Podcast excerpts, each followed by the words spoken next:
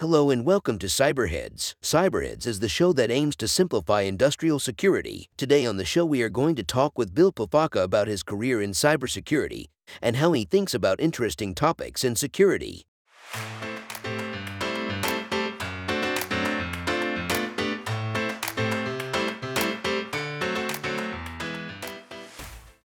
Hi, Bill. How are you? Hey, Denrich. Good to see you today. Thank you for being with us. We highly appreciate it. So, to begin with, I'll just give a short introduction about yourself, Bill, and you can add to it if you want to. Bill has a proven record as a technologist and business leader.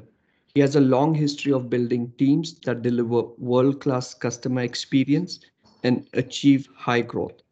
Bill is passionate about leveraging and building disruptive technologies, companies fueled by innovation and higher performing teams.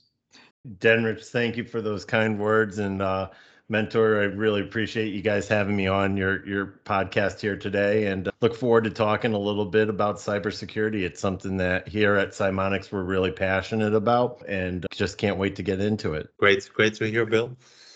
Yeah, you obviously know uh, Derek from before. We just met each other. Can you tell us a bit about yourself, your experience? Uh, where did you start, and where you are currently? Could you could you give a description?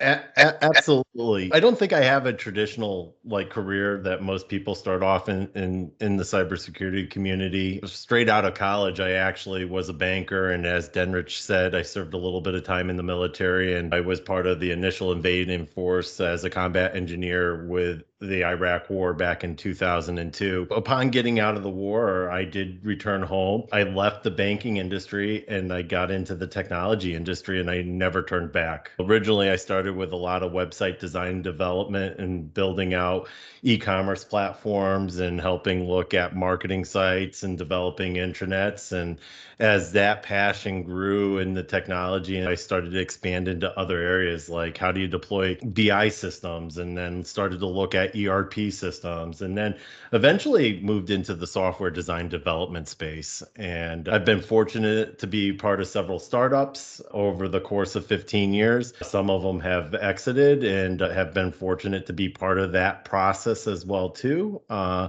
lot of experience in the healthcare industry, and if you've been in the healthcare industry, you're always worried about patient confidentiality, HIPAA. That started me down this path of really starting to worry a little bit about what are we doing from a cybersecurity standpoint? How do we design applications that are secure? Really started to kind of get into the space of early design concepts around DevSecOps. We weren't calling it DevSecOps back then. You know, we were just more worried about a data breach and how do we prevent it. But you know that after my last exit, I really wanted to start a cybersecurity company and uh, we started Cymonix, and Cymonix is a full spectrum cybersecurity firm. We do readiness assessments. We help organizations deploy and configure cybersecurity tools to help build their defensive posture.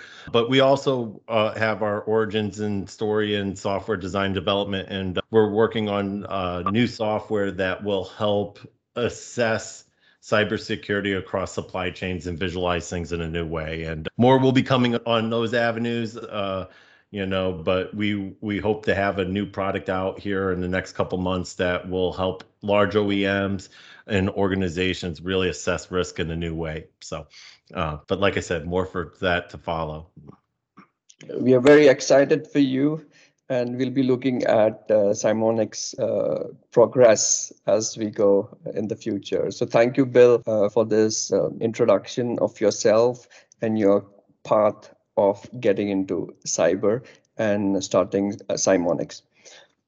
So one more question I always have, and we always ask uh, our guest is, what aspect of cybersecurity uh, interests you?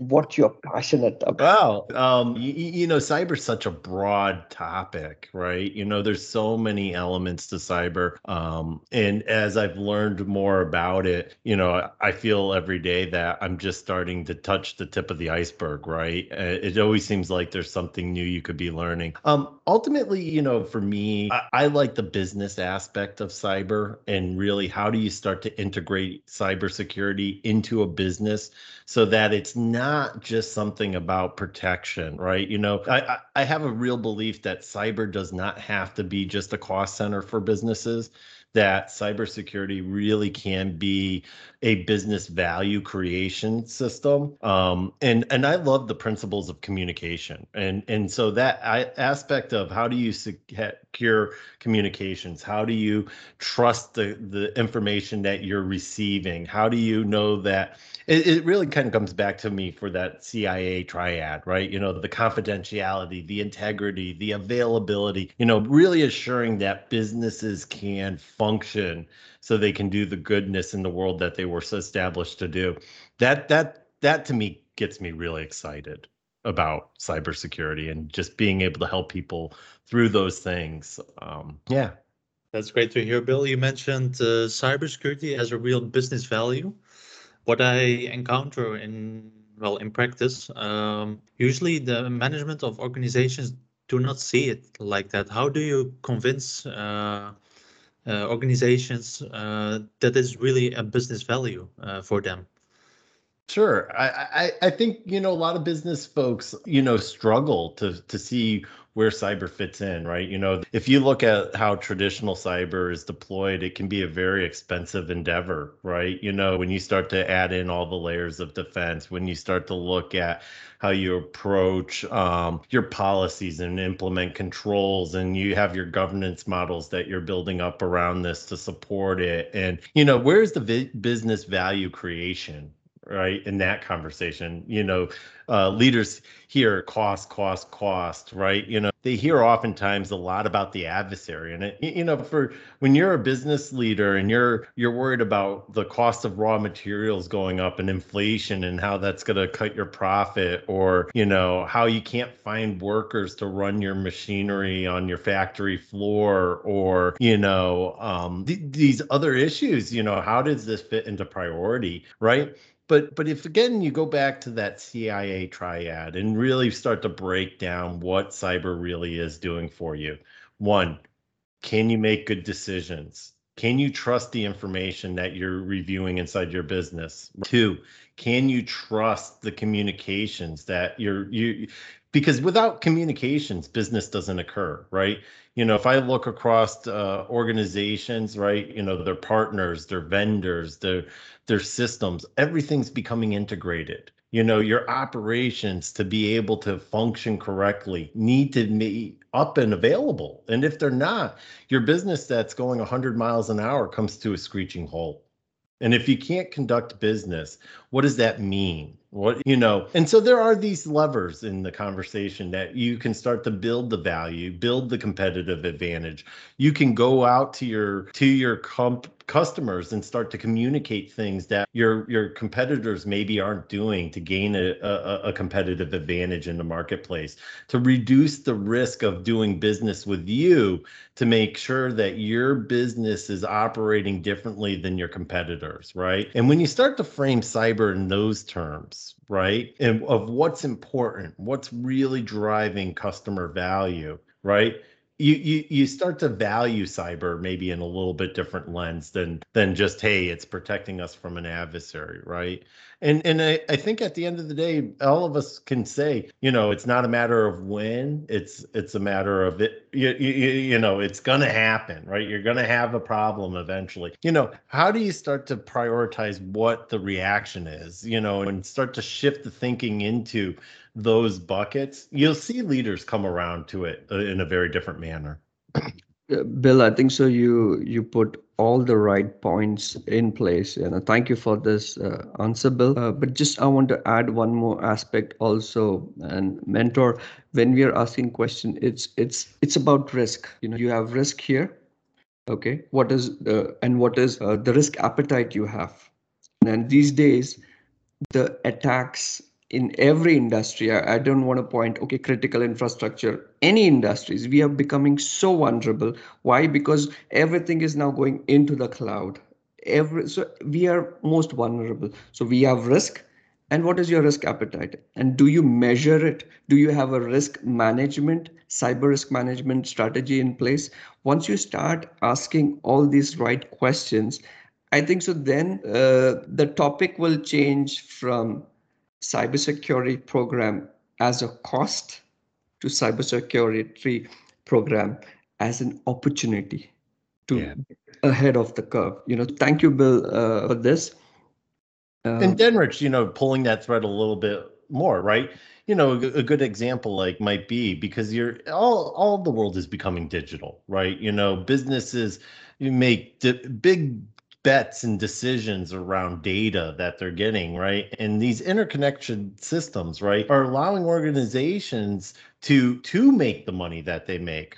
But you know, if I have replacement of a partner and you know the lead time is not a lot, then am I worried about that risk in the same way as if it's critical and there's no other supplier and there's not we think of these things in different terms depending on you know the the the frame it's put in right? So and that that that part about cyber I get really excited about. This is fantastic. Uh, bill bill um, you know one more follow-up question i have is uh, when you have such discussions with your clients? Do, do you can you pinpoint which vertical is thinking on these lines? Is it the banking sector or the critical infrastructure? Or what's your experience when you're having such conversation? Or what is the need what you see is more uh, needed in the market today yeah, you, you know, I think all all industry is going through a change right now. If you think about the impact of what the internet has done in the evolution of, of digital transformation that's occurring in the world, it's just almost mind blowing, right? You know, I, I think back to 1997 and dial-up internet, and you know, I remember that. you, you, and then you know, you think about things like YouTube, right? And you know, we think of these things as these big, ginormous companies, and they've been around forever. But you know, 10 years is not a long time, right? You know, and you know, businesses are just starting to harness the power of all these systems and tools, and and you know, it, it's a little bit like the Wild West with the internet, the evolution that have occurred, right? You know, think about the growth of Amazon and the disruptions in e-commerce and you you know, think about uh just the way we share information. It, it's so radically different than what it was 20, 30 years ago and so you know businesses are reacting to that and in every every vertical every industry healthcare banking, you know, manufacturing. It's it's it's leaving new imprints in the way we do business. Right. That's a very good point, uh, Bill. I totally agree. But that brings me to my next question. How how do you see the cybersecurity landscape evolving then? Because we all have these technologies, IoT, uh, artificial intelligence. Um, how do you think it will evolve? Uh, what kind of products, services do we need uh, to tackle this issue? I, think you know there's a couple things driving the industry right now, right? You know the complexity of cyber, you know, is a is a real challenge for businesses. You know, especially if you know if you go to large companies, the Fortune 500, the Fortune 1000s, you know, they have money to spend on these things, right? But if I go to a small startup company, if I go to a mid-sized manufacturer, if I go to you know startup tech company, right? You know, their ability to handle and deploy the systems that are, are used today in cybersecurity, you know, they vary. And, you know, we have a lot of skill shortages right now in the cybersecurity world, right? You know, there's there's a lot more need for expertise than there are people to be able to go out and do it. So, you know, I do believe that the industry needs more automation I need I do believe that the industry needs to be simplified, especially for the smaller, medium-sized businesses. Um, and and those things when they come on board, you'll start to see businesses you know adopt cyber in different ways right? Because again you know one of the challenges i see in cyber a lot is is that the way a large fortune 1000 company approaches cyber cannot be the same way that a small startup company does. And so as we bridge those gaps and as we kind of have more systems deployed tailored for that growth model and maturity i think you'll see the the industry really kind of um, take hold if that makes sense. Uh, Bill, I also know uh, because I, I speak with you a lot uh, that you're also uh, very passionate about visibility. You know, and if you if you can see, what are you going to defend, right? So, Bill, uh, can you throw some light on uh, this area of cyber and how you go about doing it and things like that. This is uh, relevant for IT as well as OT side of the business. Oh, a- a- absolutely. You, you, know, and there's a lot of smarter people out there than myself, right? That, you know, are, are deploying major cybersecurity programs around the world, right? But, you know, if you can't if you don't know what you're defending, right? If you can't see that, you know, how do you how do you build a good strategy right? You know and going into the corp IT systems going into your IoT systems going into your OT systems there's so much technology being deployed today right? But if you don't have a good asset inventory of your software of your hardware if you don't know what your attack surface looks like how are you going to build a program to defend it right? How are you going to build a program to know that that system is going to be reliable when you need it to be there? Um, you know, and I I see see many organizations struggle with this, you know, and this is organizations of all sizes, right? Because you know, for a small business, it might be a maturity problem. And maybe they don't know what to collect, right? And try to understand. Um, but large organizations, because of the complexity of the organization they struggle. Or you know the world is changing like i said where all of our systems are now becoming interdependent. It's yeah. no longer just what's in your company it's also what's outside of your company. Take for example the insurance industry. You know this is a great great industry. Um you know, insurers collect money, they manage a fund, that fund is invested in, you know, that pool of money is built, you know, to support the policies that they create. And those policies have rules that will say if something happens, we'll reimburse you X, right? And but they're they're managing that money. But to, to engage their customers, to underwrite these policies, to, you know, support the distribution of funds, to work the communications to the customers that are inside the insurance company. You know they they leverage so many third parties. Right. And the administration of processes aren't just inside of the four walls of the insurance company. Oftentimes they're outside of the company. And so you're now dependent. And so you know if you don't have that visibility outside of your four walls too as a large company it's really starting to become harder to operate effectively and, you know, nobody wants to be in the position at the end of the day where their CFO maybe has a potential to have to restate earnings because one of their partners is no longer able to deliver services. But that's the simple reality that today our businesses are complex. Today they're interconnected and those risks are real for businesses. And those possibilities of having to go back and do a financial restatement or you know have to go out to customers and tell them that something went bad because not as something you did but something a partner did. That those realities exist. And you know there's a lot of examples. Log4j is just wreaking havoc right now. So but yeah hopefully that gives you a little insight yeah, thank you, thank you, Bill. Uh, I I appreciate all the points what you mentioned. Um, one more thought I have, uh, which could be a little bit more controversial, but yeah, we are having fun here, right? so, hey, we go wherever you want to go. You lead, I follow. so um, mandatory laws. You know, I don't see this happening in Canada, and I've seen businesses with not even bare minimum bill even the MFAs are not in place. The website, for example, is is exposed, and they do even financial tri- transactions. So, what is your thought on those? Yeah, you, know the regulatory world it's it's something all businesses are going to have to deal with, right? You know, and my my feeling on the regulatory side of things is is is why why do regulatory why do laws exist, right? You know, it's to manage things that are happening. Right now if you look at cybersecurity attacks i mean ransomware is rapid you know the ramifications that it has. Every seven minutes a business is being attacked. The remediation and the cost of these things are real and emit, impactful. Um, you know so so rules and regulations are being designed to build to mitigate the problem of this right? And and that's why we set laws up right? So you know laws are not going to go away. Actually i think the complexity of the law structure is we we just started to kind of dive into what that's going to mean for businesses. And uh, you see a lot of the rules and regulations starting to try to define what is a reasonable responsibility of you know you see this to